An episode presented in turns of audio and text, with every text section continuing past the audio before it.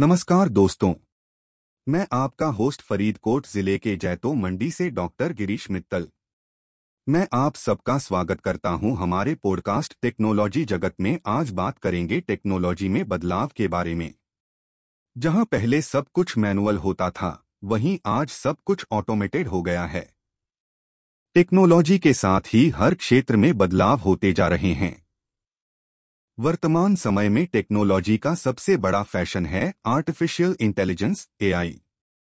इसके साथ साथ अन्य नई तकनीकों से मार्केट में नए उत्पाद लॉन्च हो रहे हैं। इन तकनीकों के साथ समय के साथ लेकर कई बदलाव आते हैं जो हमारे जीवन से जुड़े होते हैं। टेक्नोलॉजी के साथ सबसे बड़ा बदलाव सोशल मीडिया में आया है। इससे हमें न केवल पारिवारिक संबंधों में बल्कि भारत में अलग अलग क्षेत्रों में भी जोड़ा जा रहा है। इसके साथ हमारी आवाजें भी आगे बढ़ रही हैं। टेक्नोलॉजी के साथ ऑनलाइन शॉपिंग भी बढ़ रही है। साथ ही एजुकेशन, हेल्थ केयर और फिनांस सेक्टर भी टेक्नोलॉजी और ए आई के साथ जुड़ रहे हैं। इसके साथ ही टेक्नोलॉजी ने कार इंडस्ट्री में भी बदलाव ला दिया है।